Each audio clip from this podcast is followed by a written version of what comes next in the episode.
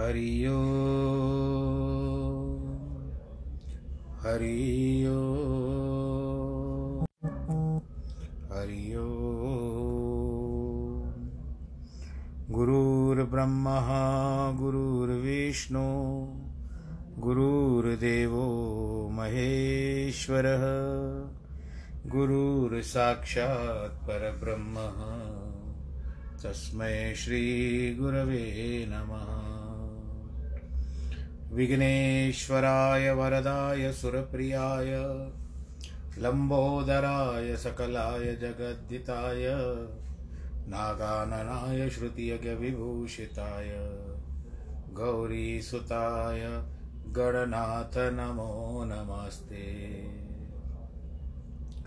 नाहं वसामि वैकुण्ठे, योगिनां हृदयेन च, मद्भक्तां यत्र गायन्ति। तत्र तिष्ठामि नारद। जिस घर में हो आरती, चरण कमल चितलाय तहाँ हरि वासा करे ज्योत अनंत जगाए। जहाँ भक्त कीर्तन करे, बहे प्रेम दरिया, तहाँ हरि श्रवण करे, सत्यलोक से आए। सब कुछ दीना आपने, भेंट करूँ क्या नाथ? नमस्कार की भेंट लो, जोड़ू मैं दोनों हाथ, जोड़ू मैं दोनों हाथ।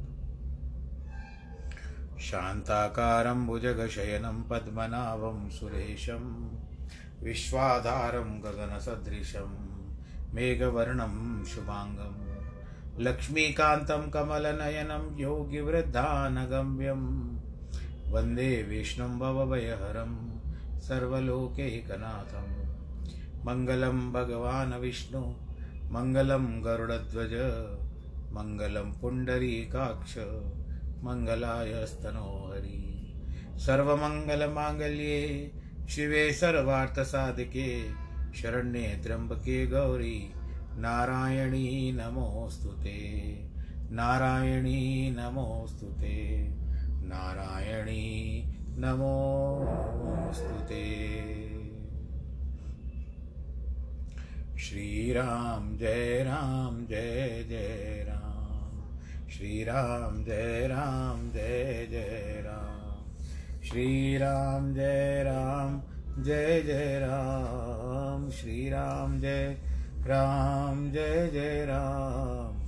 श्रीराम, जय राम, जय जय राम। श्रीराम, जय राम, जय जय राम। श्रीराम, जय राम, जय जय राम। श्रीराम, जय राम, जय जय राम। श्रीराम, जय राम, जय जय राम। रघुपति राघव, राजा राम। पतित पावन सीताराम। जय रघुनंदन, जय सिया राम जय रघुनंदन, जय सिया राम पूर्ण कर दो सबके काम। पूर्ण कर दो सबके काम। रघुपति राघव राजा राम। पतित पावन सीताराम। सीताराम प्रभु, सीताराम सीताराम सीताराम सीताराम बोलो जय सिया राम सीताराम बोलो जय सिया राम सीताराम बोलो जय सिया राम बोलो सियावर रामचंद्र की जय। प्रिय भक्तजनों, हम इस समय में भरत वशिष्ठ जी, मिथिलेश राजा जनक जी और भगवान रामचंद्र जी के वर्णन को सुन रहे हैं, उनका आपस में जो वार्तालाप हो रहा है उसको सुन रहे हैं। कल कथा के वर्त बीच में मार्कंडे का बारे में बताया गया था, जिसकी आयु बहुत कम थी, जिसको उन्होंने मंत्र को जीत लिया था, त्र्यंबकम यजामहे सुगंधिम पुष्टिवर्धनम और उन्होंने काल को जीत लिया और आज तक जीवित है।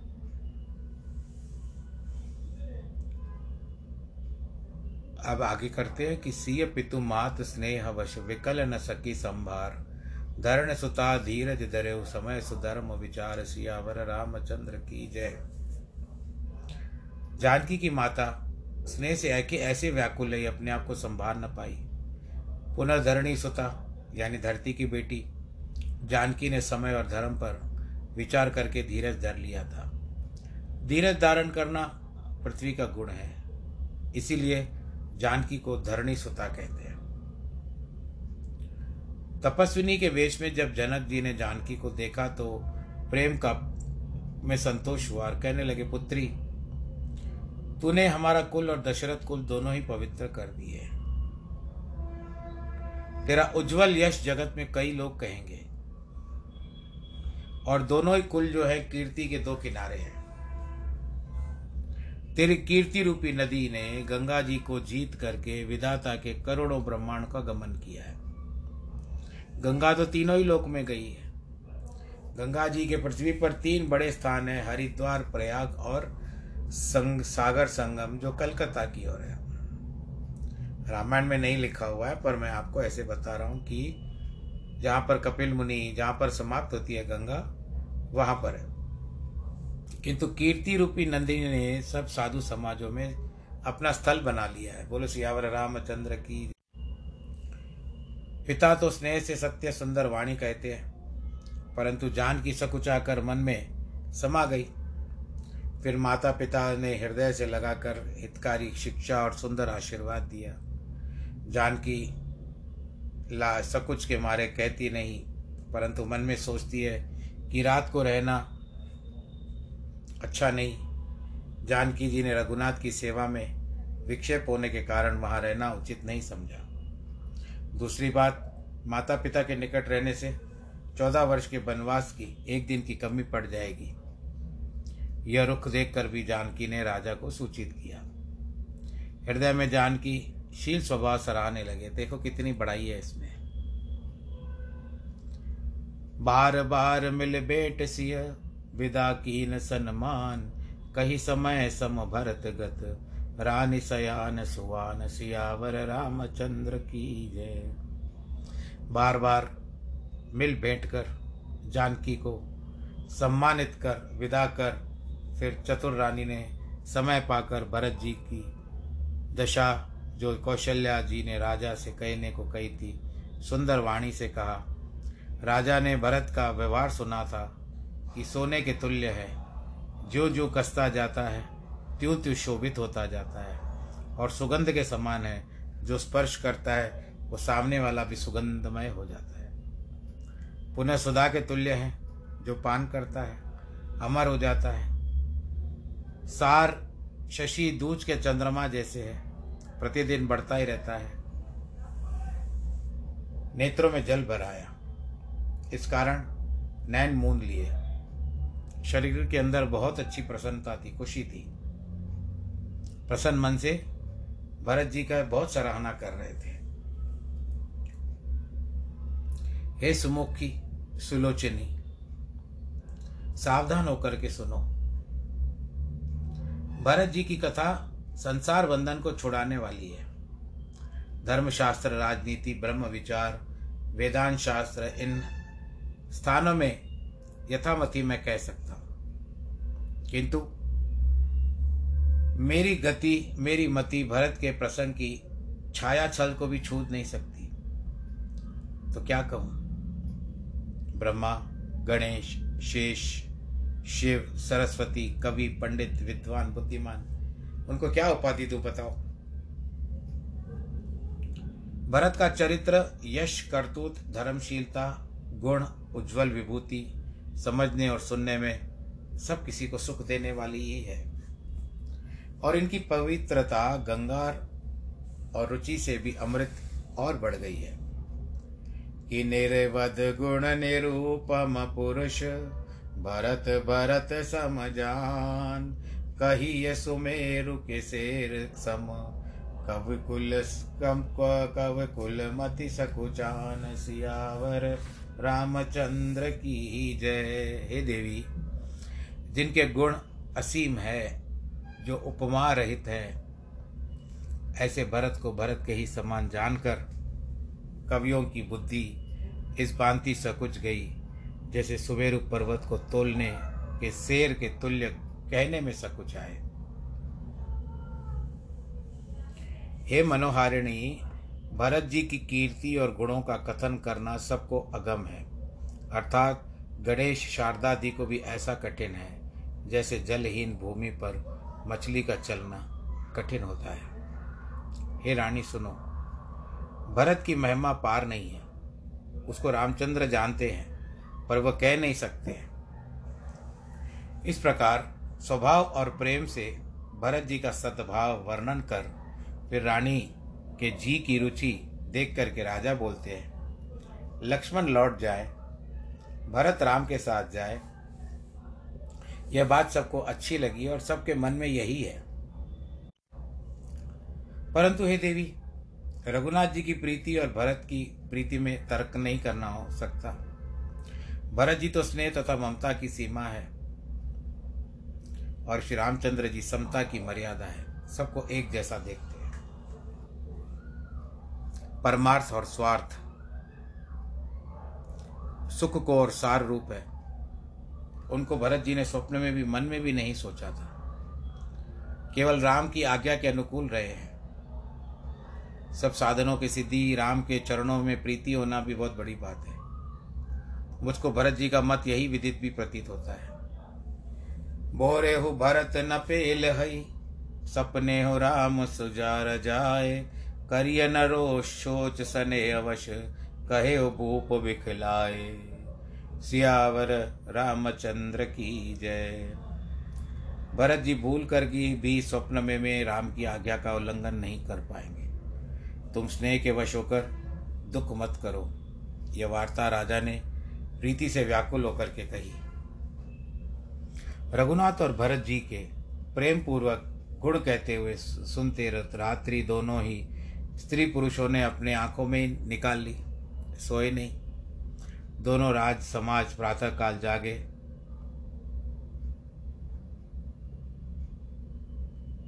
और नहाय कर देवताओं की पूजा की। स्नान करके रघुनाथ जी गुरु के पास गए। चरणों में प्रणाम पूर्वक रुख पा करके बोले, स्वामी भरतपुरवासी सब माता मेरे शोच और वनवास से व्याकुल दुखी है। उधर समाज सहित जब महाराज मिथिलेश भी कष्ट सहते हुए बहुत दिन बीत गए, उचित हो सो नाथ कीजिए, सबका हित आपके हाथ में है। यह कहकर के रघुनाथ जी बहुत सकुचाए। सकुचाने का कारण यह है कि गुरु जी से जाने का संकेत किया और उन्हें सम्मुख बिना आज्ञा बोले। कि मुनिशील स्वभाव देखकर पुलकित हो और बोले, राम, आपके बिना सब सुख का साज और दोनों समाज नरक के समान है। अतएव घर को कैसे जाए? आपके सिवा हम नहीं रह सकते। प्राण प्राण के जीव के, जीव सुख के सुख राम, तुम तजी तात सुहात ग्रह। जिनहि तिनहि विधिवाम, सियावर रामचंद्र की जय। प्राणों के प्राण, जीव के जीव, सुख से सुख देने वाले रघुनाथ जी, आपको छोड़कर घर किसको अच्छा लगता है? जिसका विधाता उल्टा कर्म कर दे उसका, उसी को अच्छा लगता है। हमारी तो यहीं पर रह करके भजन करने की इच्छा है। ये वशिष्ठ जी कह रहे हैं। वह सुख, कर्म, धर्म, जलाशय, जहाँ रघुनाथ जी के पद कमल का प्रेम न हो, वह योग उपयोग है जहाँ ज्ञान, अज्ञान और रघुनाथ जी के प्रेम प्रदान है। हम तो बिना दुखी और आपसे ही सुखी हैं। हम मानते हैं, आप जानते हैं कि हम दोनों का सुख एक दूसरे में ही है। आपकी आज्ञा सबके सिर पर है। और आप तो सबकी गति जानते हो। क्योंकि कृपा सागर अंतर्यामी हो, सारांश आपकी आज्ञा से हम लौट जाएँगे। परंतु आप सबके हुए दुख की गति जाने वाले हो, सो उसका विचार रखना उचित है। आप आश्रम को चलिए, यह सुनकर वशिष्ठ जी स्नेह से शिथिल हो गए। तब रघुनाथ जी को प्रणाम कर आश्रम चले गए। वशिष्ठ जी धीरज धरकर जनक जी के पास आए। गुरु जी ने रघुनाथ जी के शील स्नेह युक्त और स्वभाव से सुंदर वचन राजा को सुना करके कहा कि महाराज, अब वही काम कीजिए जिससे हम सबका भला, सबकी भलाई होनी चाहिए। आप ज्ञान के सागर हैं, आप चतुर हैं, आप सुशील हैं, आप पवित्र हैं, आप धर्मात्मा हैं, धीर हैं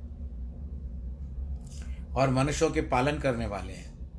आपके बिना हम लोग असमंजस मेटने में कौन समर्थ हो सकता है, बताइए। रामचंद्र रहे या घर चले, यही असमंजस है। मुनि के वचन को सुनकर जन जनक जी को अच्छा लगा। उनकी गति देखकर ज्ञान का वैराग्य भी वैराग्य हुआ। जनक जी स्नेह से शिथिल होकर मन में सोचने लगे, यहाँ पर हम आए, ये हमने अच्छा नहीं किया है। राम को राजा ने वन जाने के लिए कहा और अपने प्रिय प्रेम का निर्वाह किया, अर्थात उसको पूरा किया, क्योंकि राम के बिछुड़ते ही शरीर त्याग दिया। किंतु अब, हम यहाँ पर क्या करेंगे? प्यारे रामचंद्र को वन से दूसरे वन में बेच करके ज्ञान दृढ़ कर घर चलेंगे। मतलब यही है कि हमारे लौटने पर लोग कहेंगे, जनक क्यों न फिरते कारण ही बड़े ज्ञानी हैं। सो ज्ञानी बड़े कहावेंगे अरे देखो, राम को भी नहीं लौटा सके। और न जनक ने शरीर त्यागा। बहुत सारी बातें बताएँगे लोग। ऐसा जनक जी मन में विचार करते हैं।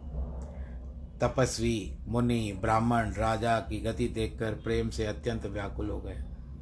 अथवा तपस्वी, मुनि तथा ब्राह्मणों की गति देखकर राजा के प्रेम विकल हो गए। समय समझ राजा धीरज धारण करके समाज सहित भरत के घर के चल, घर, भर के घर, भरत जी के पास चलते हैं। भरत जी ने आकर आगे होकर लिया और समय के अनुसार अच्छा आसन दिया। मिथिलापति जनक बोले, तात भरत, आप रघुनाथ जी का स्वभाव जानते हो। राम सत्य व्रत धर्म रत, सब कर शील सने हो संकट सहत सकोच वश। कहिए जो आयुष देव, सियावर रामचंद्र की जय। रामचंद्र सत्य प्रतिज्ञ है धर्म प्रिय है, सबके शील तथा स्नेह के वश होकर के संकोच से संकट कर ले लेते हैं अपने सर पर। अतः जो कहो वो करें। यह सुनकर के शरीर से पुलकायमान होकर के आँखों में आँसू भर करके धीरज धारण करके भरत जी कहते हैं, हमारे प्रभु प्यारे रघुनाथ जी हमारे लिए पूज्य हैं, तथा पिता के समान आप हो। कुल गुरु वशिष्ठ जी हैं, जिनके समान हितकारी माँ बाप भी नहीं है। सहित समाज विश्वामित्र मुनि और आज दिन साक्षात ज्ञान के समुद्र आप हैं। यह बालक सेवक तो आपकी आज्ञा के अनुसार ही चलेगा। ऐसा जान करके, हे स्वामी, मुझे शिक्षा दीजिए। यह समाज बड़ा थल है, यानी एक स्थान है। तथा आपका पूछना भी बड़ा है, जिसको समझना कठिन है। मैं ज्ञान मलिन मतलब मैं मन का गूँगा, बावला बोलने वाला, छोटा मुँह, बड़ी बात, सोहेतात आप विदाता और वाम गति को देख करके क्षमा कर दीजिए। ये मैं कहने में उचित नहीं है, अच्छे शब्द अच्छे नहीं चल रहे हैं, पर मैं क्या करूँ? मैं भाई के कारण इस तरह दुखी हूँ। इसके लिए मेरा कहा सुना क्षमा कर दीजिए।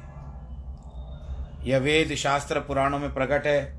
ये जगत भी जानता है कि सेवा धर्म बड़ा कठिन है। स्वामी धर्म और स्वार्थ से विरोध है। जैसे वैर में अंध मति वालों और प्रेम के ज्ञान का विरोध है। अर्थात बहरे और अंधे अपना प्रेम नहीं प्रकट कर सकते। मान लो अंधे और बहरे कहीं नृत्य गाने में गए तो पूछने से बहरे ने कहा, गाना बजाना तो कुछ नहीं था। पर नृत्य अच्छा था। अंधे ने कहा, गाना बजाना अच्छा था, किंतु नृत्य कुछ न था। इस प्रकार स्वार्थ से स्वामी धर्म नहीं बनता और स्वामी धर्म से स्वार्थ नहीं बनता। राख राम, रुक धर्म व्रत, पराधीन मोहिजान सबके सम्मत सर्वहित, करिए प्रेम पहचान, सियावर रामचंद्र की जय। रघुनाथ जी का रुख तथा धर्म व्रत रख कर मुझको पराधीन जानकर और सबकी सम्मति हो करके, जिसमें सबका भलाई हो, ऐसा स्नेह करके कोई ऐसा उपाय बताइए कि सबकी, सबका रहना और जाना या जो भी है, वो निश्चय हो जाए, निश्चित हो जाए। भरत जी के वचन सुनकर, स्वभाव से देखकर समाज सहित राजा बड़ाई करने लगे। वो भरत जी की वाणी सुगम, अगम, मृदु, मंजू और कठोर है। अर्थ बहुत और अक्षर थोड़े रामचंद्र जी का रुख रखना, अपने को पराधीन कहना, यह सुगम है। रामचंद्र जी धर्म व्रत रखने को कहना, रघुनाथ जी अपनी धर्म प्रतिज्ञा, पितु आज्ञा पालना, यह अगम है। और जो अवधवासी माता, मंत्री, प्रजा, भरत आदि विकल होकर शरण में आए हैं, उनके मनोरथ का करना व्रत है। इस प्रकार जो केवल विरोध तो कैसे बने? यही मंजू आगम कठोर है। और भरत जी की पराधीनता जो राम रखा हो रखना है, यह मंजू मृदु सुगम है। जैसे मुख दर्पण में दर्पण हाथ में रहता है, यह मुख दर्पण में पकड़ा नहीं जाता। ऐसे ही भरत जी की अद्भुत वाणी है, यही मंजू मृदु और सुगम है। यह वचन सुनकर राजा भरत मनुजन, साधु समाज देवता रूपी बबूलों के खिलाने वाले चंद्रमा समाज रघुनाथ जी के पास गए। श्री रामचंद्र जी को देवताओं का हितकारी इस कारण कहा कि अब वे केवल देवताओं के बात ही रखेंगे, देवताओं का रुख रखेंगे। यह शुद्ध सुन करके सब लोग शोक से व्याकुल हो गए। कि आज निर्णय हो जाएगा। जैसे नए जल के आने से मछली। देवताओं में पहले कुल गुरु भगवान की गति देखी और जानकी की अधिक स्नेह देखा। वशिष्ठ जी, यही गति आपके बिना दोनों समाज नरक तुल्य है। जनक का स्नेह उससे भी अधिक है। राम भक्तिमय, अर्थात श्री रामचंद्र जी की भक्ति में पूर्णता रंगे हुए, भरत जी को देखकर देवता स्वार्थी जी में हार गए।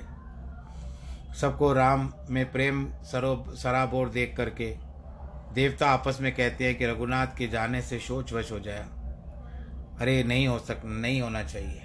रघुनाथ जी चले जाएँगे क्या?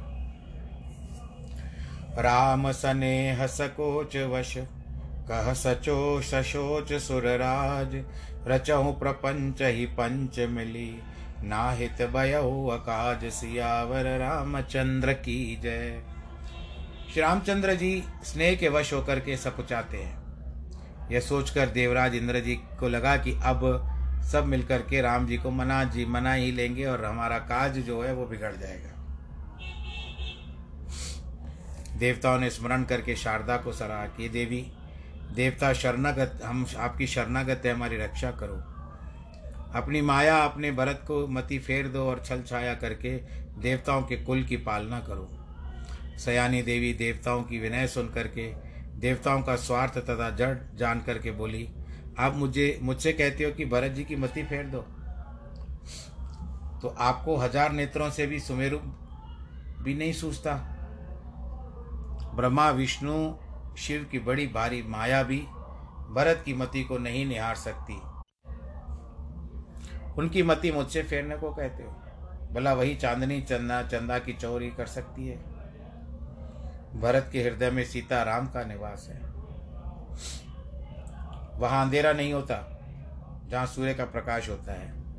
ऐसे ही माया भरतवश भरत पर नहीं चल सकती। ऐसे कहकर सरस्वती ब्रह्मलोक को चली गई। तब देवता इस प्रकार व्याकुल हुए, जैसे रात में चकवा और चकवी है। तो आज यहाँ पर प्रसंग को समाप्त करने का समय आया है। और आगे भी है अभी प्रसंग। अभी सत्तरवा विश्राम, जो सोलवा विश्राम चल रहा है, अभी भी प्रसंग आगे है। पर मैं केवल आप लोगों से यही कहना चाहता हूँ कि आप अपना ख्याल रखें।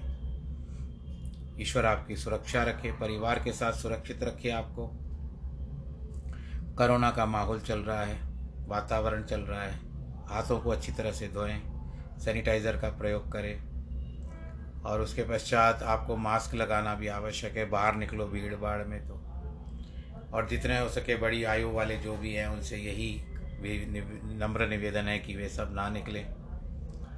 आनंद के साथ प्रभु का नाम चिंतन करते हुए या अपने मनोरंजन का कुछ साधन जुटा करके आप लोग आनंद के साथ अपने घर में रहें। ईश्वर आप सबको सुरक्षा रखे, रक्षा दे, यही हमारी प्रार्थना है। प्रभु के प्रति और दूसरा आज जिनके वैवाहिक वर्षगांठ है अथवा जन्मदिन है, उनको बहुत सारी बधाई और ईश्वर आपको भी सुरक्षित और रक्षित रखे।